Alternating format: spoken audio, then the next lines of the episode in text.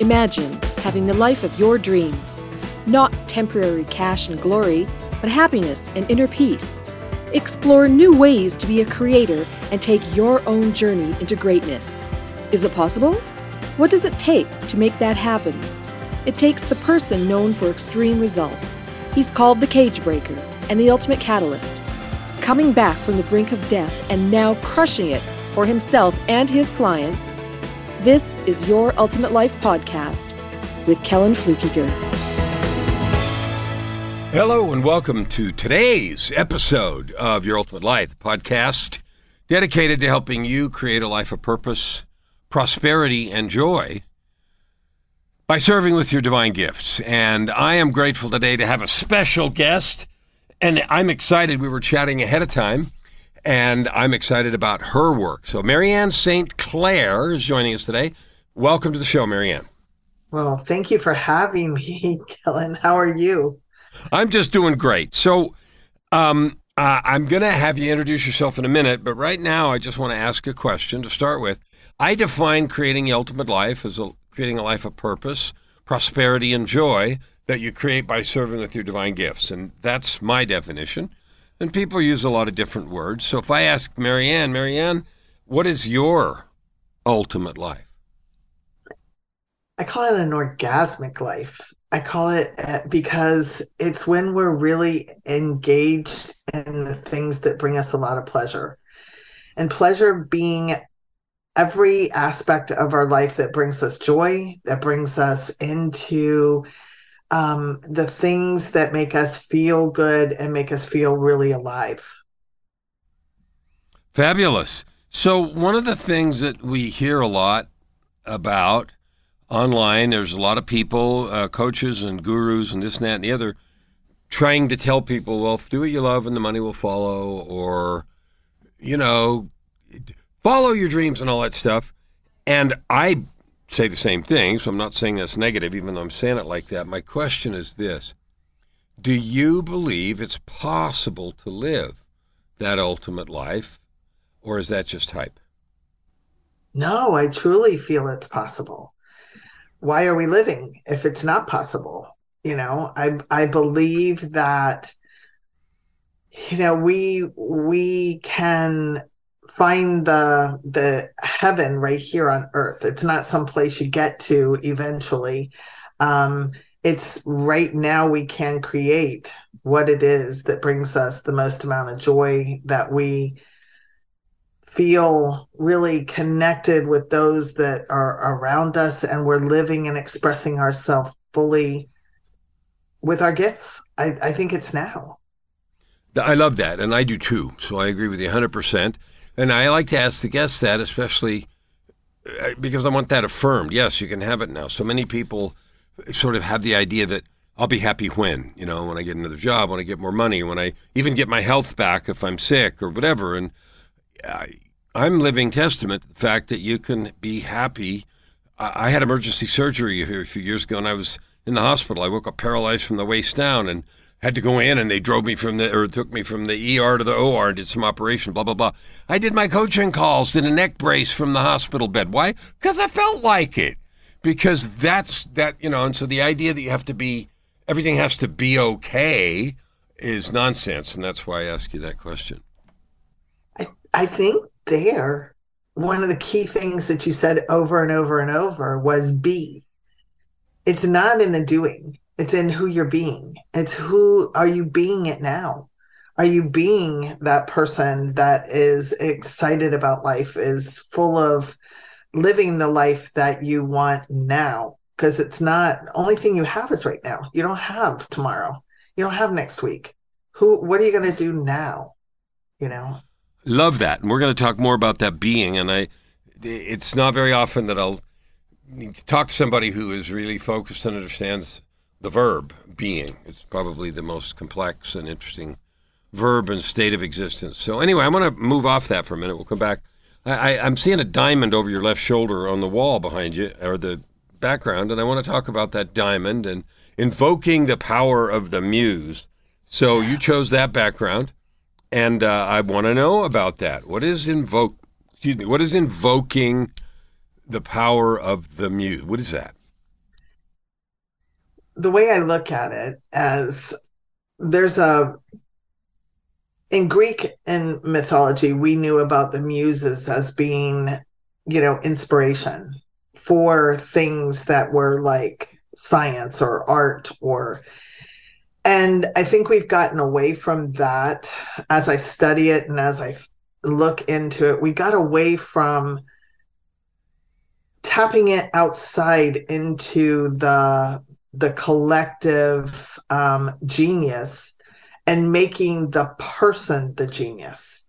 So relying, and that's a heavy burden to carry. It's a heavy burden, I think, when you know we think that we are the be all do all have all and really when when we tap into creativity when we tap into the unknown and i think the muse is that bridge into the unknown. And whether or not it's a person like myself i call myself a muse um, or it's something that you use like nature could be a muse. Um, but i think using that as a bridge into the genius the inner genius the tapping into more of the realms of the unknown. And I use the diamond because the the diamond you can chisel away at this rock and it becomes this precious um, gem and i feel that each person is that diamond i feel that through life and society we've got all of these um, I call them barriers, beliefs, and bullshit that, you know, we kind of have made us to where we're burdened with the responsibilities of daily living, but we forget that inside is that that true gem and it's finding the ways to bring that gem out. And as a muse, I like to tap into the creativity to do that, pleasure and play. So I love I love lots of pieces, and there's several things that I want to dig into. One is the, the, the beliefs, barriers, and bullshit. What what do you suppose? Like, why are we doing that? Why have we collectively sort of created this set of rules, expectations, upbringing, boundaries that that burden the gem with layers of soot and everything else that need to be washed, polished, scrubbed off? Like, what are we doing? To ourselves and to the, each rising generation that, that contaminates their truth or their true essence in that way. Why, why are we doing that? I think if we look back through history and we we look at how things changed when we came into like the Puritan state and we we came into what would happen if everyone was powerful what would happen if everyone was in their true gifts? What was what would happen if everybody expressed themselves fully?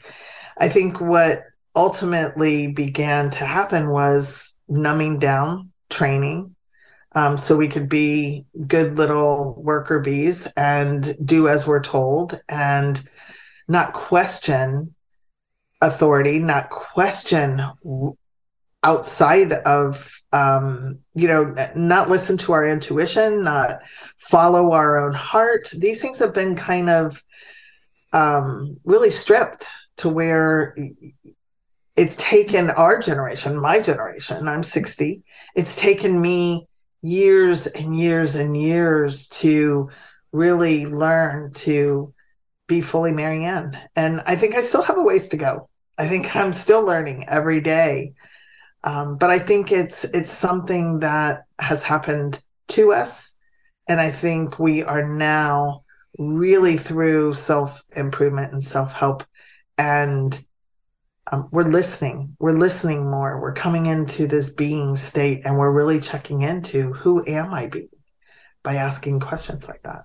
Uh, so I love that, and I think you know historically, what you said maybe it was for control, maybe it was for order, maybe it was whatever but I think what you're saying, and I agree with, is there's a sense, and I get it more and more as I talk to people, that's manifesting in a couple ways. One is I'm tired of that old thing. I'm going to do new things. So I'm going to strip away this old container and be my diamond and tap into inspiration. And I want to talk about that in a minute some more, but tap into inspiration. And I'm going to get rid of all this stuff and explore the truth of what's going on. So I'm feeling an awakening, and we use the woo woo words, but you know, it's a spiritual awakening all over the place. And I hear more and more and more people talking about it. And what's funny is just five years ago, even coaches who were working on this essence, who were working on people just being who they, they would talk about it like, okay, what we really want to do is work on people being their best selves and everything. But nobody really wants to talk about that. So we're going to talk about money and how to make more money and we're going to we're going to donkey smuggle in the rest of this stuff and we're going to play this game. And I'm hearing that less and less where people are getting tired of pretending that we're doing one thing when we're doing another and are, are now willing more to talk about the truth, which is who you're being is everything. Everything else flows from that. So we're going to dispense with the with the idea that we have to tie it to this stuff that means something in the machinery, and we're going to talk about the true thing. Now, I said all that. Does that make sense to you? And how, how do you and react to that? I feel what you were describing is what is was still happening from the doing state of of life from whether or not we want to call it the masculine side, the patriarchal side, whatever we want to call it, it's still from the doingness. And and so people were trying to do to to be, you know, and okay, well just tell me, what do I need to do now? What do I, you know, and so they get caught up still in the doing whereas you know the being state is much more feminine. It's much more the flow. It's much more surrender. It's much more but giving up the doingness and action and is very difficult because when you talk about surrender surrender a lot of people equate with that's a passive um it's it's very weak to surrender. But truly um, surrendering is one of the most powerful things that you can do is surrender into what you don't know so that and it's a it's it's a active state but it's it's more um, inside than the exterior of what reality that we're looking at. It's more of an internal um, space I love the idea that you're saying, and I have a phrase for that, and it goes like this From the place of being, the doing becomes trivial. And by trivial, mm-hmm. I don't mean unimportant, I mean easy. So when you're being something, doing stuff is easy. It's what you naturally do. If you try to do the doing first, it's a white knuckle ride trying to force something from a place of being something else. So I, I love what you're saying, and I agree that there is an awakening and a, and a pull to express and to do, but do it from a place of authenticity connected to who you are being. I want to go back, circle back to a minute to what you said a bit a minute ago about the muse. Tapping into the power of the collective consciousness, the universe, the divine, the creator, you know, the the the outside higher self, God, whatever you want to call it. That that thing, and people call it all kinds of different things. Mm-hmm. And I'm okay with that, and I'm sure that power is okay with that too. So let's let's talk more about that because everyone feels intuition. Uh, sometimes we ignore it. In fact, often we do till we decide not to ignore it. But I want to talk not only about listening to your intuition, but about cultivating and developing the ability to hear it intentionally to get more and more to where you feel uh, guided and you live that way.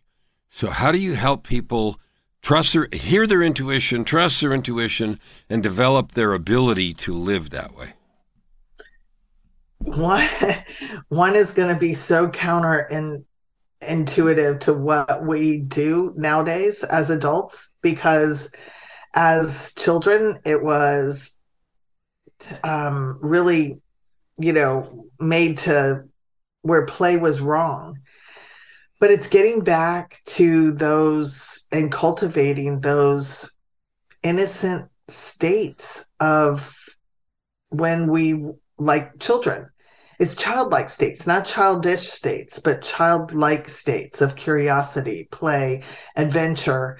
And so when you can begin to ask questions like um what if or um you know what how would it be? You you become curious. Who would i be? How uh, these states then take us into a new place of tapping into the unknown. And when we can begin to play with our intuition and listen to our intuition as a child you didn't question your intuition. You never questioned what your own voice and your own innate knowing was back then. You just were told, you know, what was right and wrong for you, but you knew.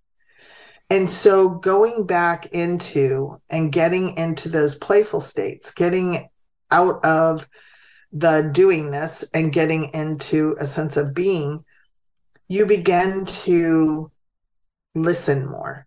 And some of the things that I use are even doodling.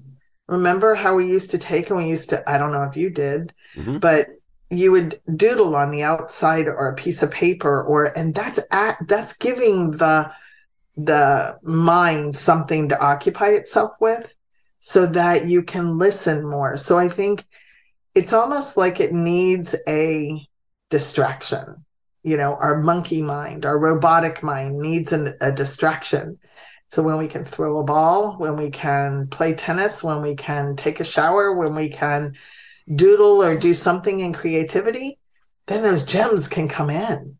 You know, it's and so I, I like to find lots of ways for my C-suite and CEO clients that are so driven to be able to um, explore life where they can just get into those be st- being states and play is so vital for that. You use three words that I really want to repeat, and I want to find out if there are any more words you'd add to that, or if you have any elaboration you want to give on these. Curiosity, play, and adventure were three things that you said in that descriptor of uh, childlike states of both trusting your own intuition, sort of just being in that place. This is everything was present. This is what I'm doing here now, and nothing oh. else really exists. And we've we lose quickly the ability and we spend most of our time up in our heads thinking somewhere and somewhen else besides right now. And so curiosity, play, and adventure were three of the words that I heard. Uh, what would you, what else? Do you have other words that are part of that explore, piece? Explore. Uh-huh. Exploration. Risk. You took mm-hmm. a lot of risks. Mm-hmm. Um, and I want to say, um, adventure risk and it's it's more i would say i'd say those are the main ones mm-hmm. that are coming to mind right now. There's a few more in the childlike qualities but those are the adventure risk um curiosity. Yeah let's stay there. So good. Um so that's five curiosity play adventure risk and um, curiosity I don't know. There was one more, but yeah. it'll be on the recording. So, w- tell me more about the risk thing. Um, we are so we become because of this a uh, socialization piece. We'll just call it that. Risk averse because we want to keep what we have. We don't want to fail. We don't want to look bad. We we have this fear of judgment, and we learn all that because you don't think about that as a kid until you get bashed it, you know, a bunch of times. Uh, but when you just now said risk, you said it in a particular way that made me want to ask about that. So, how does risk, risk tolerance, your willingness to be wrong, to make mistakes, or how would you define risk and why is that important in this process? Yeah, I, I feel if you're only living from the state of what you know, and, you know, if you don't feel safe in your body, first and foremost i think you know part of and adding another word to that list is is being in our body being being present right here and right now. I think if we feel innately safe in who we are and we're not worried about the judgments of other people or that we're going to do something wrong and we're fully confident in who we are, then I think, you know, taking risks is something that we need to do. We need to take risks to go to the moon. We need to take risks to um, come and and develop new products and new ideas. But I think each one of us needs to find those edges where we're playing safe, where we're playing and and it has to do i work with people all the way from their sexuality to their creativity to their you know how they're living and showing up in their relationships and within that is a lot of constructs that are just beliefs um, that people have taken on. And so going beyond that there's a whole nother realm. And so to asking questions and then being able to go mm, act with okay to fail I think a lot of us don't want to fail for the fear of looking stupid or looking bad or wrong. And failing is how you create something new. And so we need to we need to fail more. We need to take risks and do things that are oh, just new and exciting and yeah, I'll leave it there. You know, I was thinking about two things. One is um, I write a lot, and I have 18 books and a bunch more planned. And one of them is called Failure: The Art and Science of Challenging Boundaries. And so that is that was sparked in as you were talking about the willingness to fail. And I also thought about being a kid behind the not our house, but the, it was our house, and then there was a street, and then there was the houses across the street, and over their back fence there was a creek. And with the rains in California, I'm sure that thing is fuller than full right now, and it was dug out quite deep, so it was it was a drainage creek. But I do remember a time when we were little that it flooded. So it filled all the way up, and it was unimaginable. And I was just thinking the other day with the rains, it probably is now. But anyway, in going down there, we you had to walk down this steep bank down into it, and you talk about taking risks. So you do that, and they sometimes had put little pieces of concrete and rocks and you'd jump here. And sometimes you'd miss and you'd land in the squishy mud and there you'd be and you'd have to go home and clean off your shoe and do all those other things. And I thought about you as a kid, you wouldn't not go down there to look for toads or whatever minnows or whatever you're going to do in the creek because you might miss and land in the mud. Of course you would. And if you landed in the mud, you'd deal with it and to me that was the image that came into my mind when when you yeah. said all that. Yeah. So i want to ask you a question. Um, when you when you meet with someone because most maybe nearly everyone has this layer of stuff on their diamond what do you do to help understand whether or not someone is prepared to do the work to clean off the diamond, polish the facets, and explore that stuff that you're that you that you know is necessary for them to get where they want to get. How do you what do you do when you talk to them to start with to see if they're even ready to do this work? They have to have a willingness. They have to have a willingness and then they have to have the capacity. So in the willingness, are they, you know, are they showing up? Are they fully guarded? Are they, uh, you know, egoically driven where they think they know it all and they know all the answers? Or are they curious to go beyond what they know? So some of, you know, it is in um, feeling you know are they willing to go into their feeling states are they willing to go and tap into emotions that they haven't felt or that they want to feel. So I think a lot of it for me really is answering the question, do I feel they are willing to go beyond? What do you what do you say to them if you if you feel like they're not? I mean, I'm talking about exploratory conversations. When someone's not happy but they're looking for maybe an easy way or a checklist or something in that sort of older style of growth, like how do you address that with someone who is guarded, who's married to their excuses, who doesn't really want to, or their reasons, whatever. uh, What what do you say when someone shows up and they, you know, they want help but they want to know all the answers at the same time? I do how I begin with people is I I have an intake form and that kind of asks some questions, but then I do what's a pleasure map. Mhm. And it's where we dive into these things. Can they dream? Can they can they see outside of what they see now? Can they begin to um when I ask questions about feelings, are they really guarded? Can they can they begin to share them? And then if they can't, it's I give them a few tools to look at. One is, you know, to excavate their dirty little lies. And you know, they can go in and it depends on their willingness. If they're not willing to do a little bit of work to excavate some of those lies that they've believed, we can't go further because there's there's too many um, constructs and maybe they need to go to a mindset coach or they need to go to somebody else you know that can free them up a little bit because what i want to do is really get to those people that can change the world and that are willing to change the world that are willing to do something different.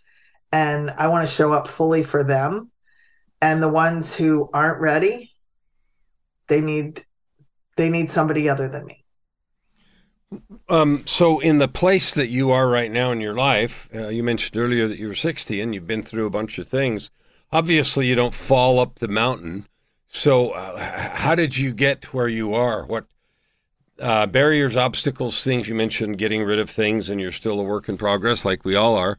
H- how did you get where you are? Oh, I had a really good um, one. I went through a very difficult, um, probably five to 10 years with my daughter had a challenging, um, it came on when she was 15. Um, she has Ehlers-Danlos along with um, dysautonomia, which is the autonomic system is dysregulated and um, it I, I met a lot of challenges along the way with the medical system and that really through this journey it helped me see what i believed what i it was my own journey. I went through burnout. I went through um, understanding and reclaiming myself reclaiming my body going through my own sovereignty journey. Um, getting back into my body, which, you know, through trauma when I was um, six and eight, where I was sexually molested, those things, you know, you got to get in and do the work. And it wasn't, um, it took a lot of years. And now by peeling those layers, I feel like I do have the diamond. I do feel like I am at a place where it doesn't take somebody long when they work with me because it, it already I've peeled away those layers. And there's more. I'm not saying I've arrived. I've got more more ways to go. So it's interesting. I appreciate you sharing that with me and with the listeners. it's interesting that almost, I won't even say almost, every person who has the kind of excitement and vision that you have for the possibilities of people, and each person's a divine creation and has infinite possibility, but a lot of people don't believe that and they have the layers of story and struggle that are on top of that diamond. It's interesting that everybody that has that fire to fix, not fix, but to help people uh, make their own advancement uh, has been through some one, two, three, five serious obstacles because you don't ever fall up that. You don't fall up a hill. You don't fall up the mountain. What would you, if people people are going to want to find out more about you, they're going to want to hear more of what you have and to uh, follow your work. How how should they do that? Yeah, I, I think I'd like to share one quick thing before I do that. And that's, you know, what's the narrative that we're creating for ourselves? And we all have the capability, I think, to change our narrative and change what it is that we are bringing and who we are being um, to the world. And so I invite everybody to change their narrative.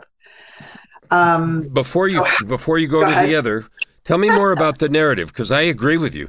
Everybody has a narrative. I call it a context. So uh, we call it different things. Yeah, story, context, narrative. You have one, I have one. Everybody has one. It's the way we think the world works and how we fit in it. And then changing it is key to getting different results and different things in your life. Um, where does a person, assuming they're willing and they're interested in doing that, they hear you say that and they go, hmm, I'd like to do that. How would it tell tell me how do I change my narrative? Okay, so you have are living a 50 million narrative right now where you're you're showing up every day that is and you're living this one direction, this one narrative. Me, I'm living the narrative of bringing the muse re, re um, showing the world the value of the muse that um, I think is a really key part in helping to change the narrative of the world. I think the the muses have the ability to tap into um, the unknown. And I, I believe you're going to see, just like we did over the past 20 years, we saw coaching rise. I think you're going to see the feminine gifts and the muses rise. Um, so I believe that we all have, like you say, that gift within us. It's really tapping into what's that bigger gift? What is that bigger mission? What is that bigger thing that you're here to do? Me, uh, you know, my, I've been creative my whole life. I've been in my feminine gifts my most of my life, and it, it, I would I would have this word for the past ten years, the muse, and people would not get it, or so it was an excavation for me, truly understanding what the full scope of it was, and I believe that changing the narrative is really finding that gem finding that that thing that we that is in there that you've been caught you've been saying you've been it's that that peace for you love um and i believe that once we get that then they can live from a place of being that. And it's not something out there that they're trying to get to but it's something that is fully encapsulating who they are and they live that narrative going forward. All right. Thank you. Good. Now you can tell us where to find more okay. about you and more stuff. Okay so um, my name is marianne st clair on all social medias. You can find me there. You can find me on my website marianne st clair and i have a biweekly masterclass that's called The Biz of Pleasure. And that is where I get into more of the deeper scope of this work and show you tools that you can use to lead your life in your personal life and your um, professional life from this being state. Marianne, thank you for being with us today. I really appreciate your conversation and what you've brought to the to the show today. Thank you for the opportunity. Thank you for allowing me such grace to be me and show up fully. So thank you, Kellan. You're welcome. Uh, to the listeners, I want you to go back through that because this beingness, this idea of finding the true essence, the gift, you have a gift. It's your call whether you find it. It's your call whether you develop it and use it. It's your call whether you serve the world with it or how you serve the world with it. But what I know for sure is that when if you choose to use it, it is your highest development and greatest joy. And if you follow the things that, that Marianne's talked about, you excavate your your true essence and you serve with that gift, that you will move ever closer to creating your ultimate life. Open your heart and this time around. Thank you for listening to today's episode. We hope that you take it deeply into your heart and decide for yourself how you can create anything you desire.